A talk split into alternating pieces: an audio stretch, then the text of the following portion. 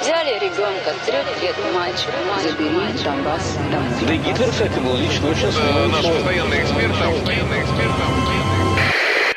Русский фейк. Иди на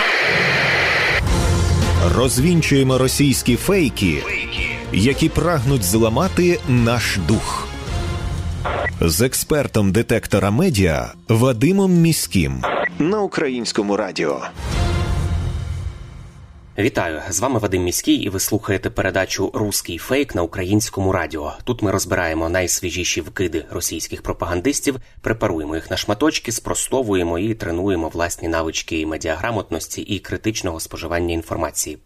Сьогодні поговоримо про російські фейки щодо мобілізації жінок, а також про те, як Україна буцімто відмовляється від соціальних гарантій для ветеранів Другої світової війни. За що чіпляється російська пропаганда, аби зробити такі хибні висновки, а потім розповісти їх світові, розберемо у випуску. Черговий фейк, який активно розганяють російські медіа в Україні, нібито відмовилися від підтримки ветеранів Другої світової війни. Мовляв, таке рішення красномовно свідчить про нацистський курс київського режиму. Публікації пропагандистів супроводжуються і відеодоказами, як вони це люблять. На відео літній дідусь, начебто, розмовляє з поліцейським і слізно розповідає історію своїх поранень і нарікає на відсутність підтримки від держави.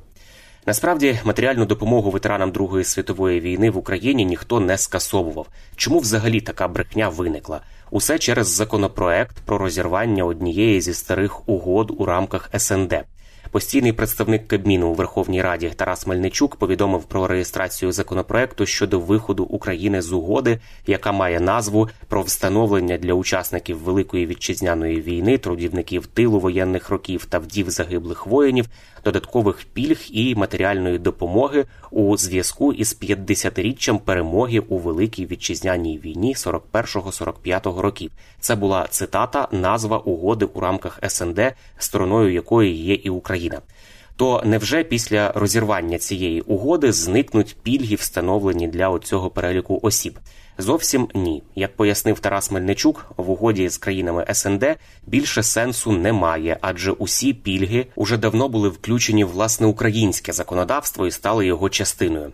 Зокрема, в українському законі про статус ветеранів війни, гарантії їх соціального захисту уже враховані матеріальна підтримка і пільги не лише ветеранів Другої світової, але й учасників АТО та російсько-української війни.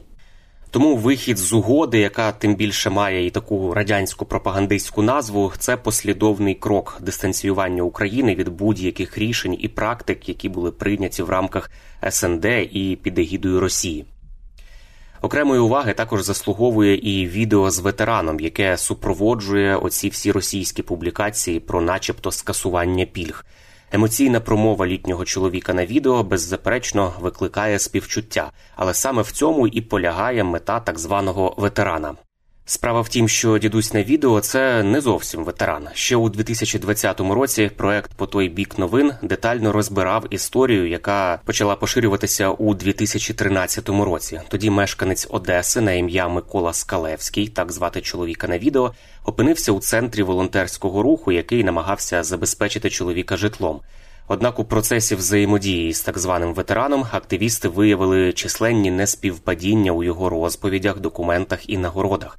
І хоча ветеранські історії цього чоловіка спростували майже десятиліття тому, російська пропаганда досі використовує ролики з ним для створення картинки нацистської України.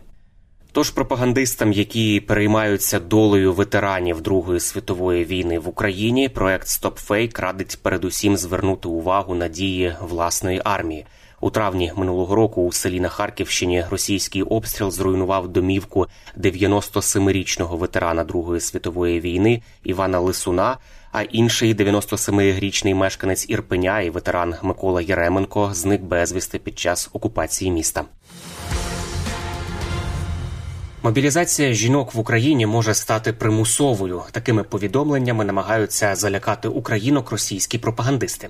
Російська пропагандистка Скабєєва у своєму телеграм-каналі поширила уривок відео з українською військовослужбовицею, яка за версією пропагандистки, начебто, натякає на те, що в Україні розпочнеться мобілізація усіх жінок. Забігаючи наперед, скажу, що ця інформація фейкова, безпідставна, тому що це всього лише суб'єктивна інтерпретація російської пропагандистки. І на сьогодні в Україні немає законів чи законопроєктів в розробці, які би зобов'язували усіх жінок вступати до лав збройних сил України. Але повернімося до нашого фейку. Що ж за відео поширила Скабєєва як доказ, начебто, неминучої мобілізації усіх жінок? У цьому відео жінка військовослужбовиця говорить, що якщо ви зараз у тилу нічого не зробите, аби стримати агресора, то завтра він прийде до вас додому. Команда фахівців із перевірки фактів проекту VoxCheck взялася розплутати цю історію, і за допомогою пошуку за ключовими словами із цього відео вони знайшли військовослужбовицю із цього ролика, який поширила Скабєєва.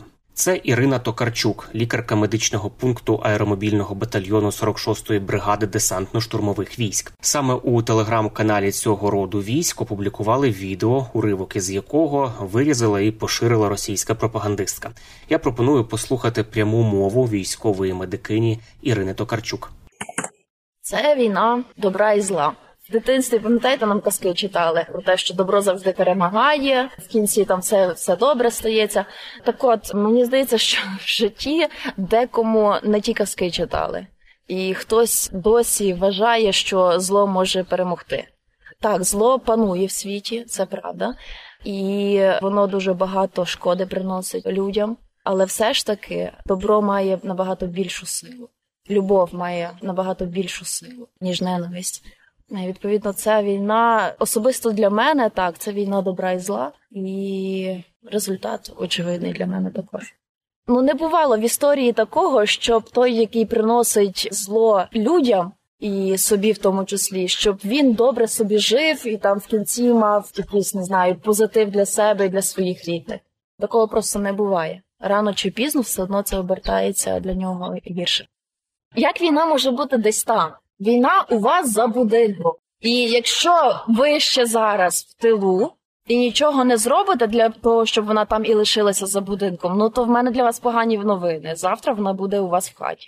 І це не просто якісь там утопічні речі, які там собі нафантазували військові. Насправді все нормально, а вони такі попаяні і там щось розказують. Ні, це наша реальність. Нас війна в країні, не на сході. Якщо закрию очі, що що зміниться від того, що відбувається? Нічого. Воно ж далі буде продовжуватись, я просто не бачите. Все ж таки я вибираю ходити з розплющеними очима і бачити. Так, це страшно, це неприємно, незручно, але краще бачити, ніж просто ігнорувати те, що відбувається, і казати, та нехай хтось. Та не буде хтось. Ми всі думають, що хтось.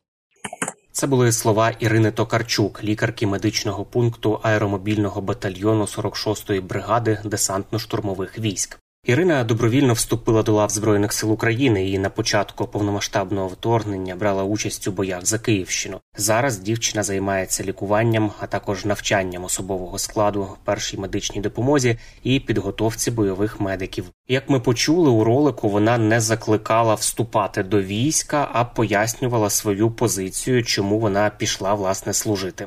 Однак теза про те, що кожен українець має у різний спосіб долучатися до боротьби з ворогом, не нова. Президент України Володимир Зеленський закликав раніше долучатись до волонтерських зборів, а також поширювати інформацію про злочини російських військових в Україні. Окрім цього, можна плести маскувальні сітки, допомагати у гуманітарних штабах, блокувати російські сайти, які поширюють фейкові повідомлення, і багато іншого. Інтерпретація слів медикині як знака, що невдовзі в Україні почнеться примусова мобілізація жінок, є безпідставною. Ця заява Ольги Скабєєвої, російської пропагандистки, є нічим іншим як частиною дезінформаційної кампанії Росії, яка спрямована на дискредитацію української влади і зрив кампанії з мобілізації. Наразі в Україні нагадаю, що немає примусової мобілізації жінок.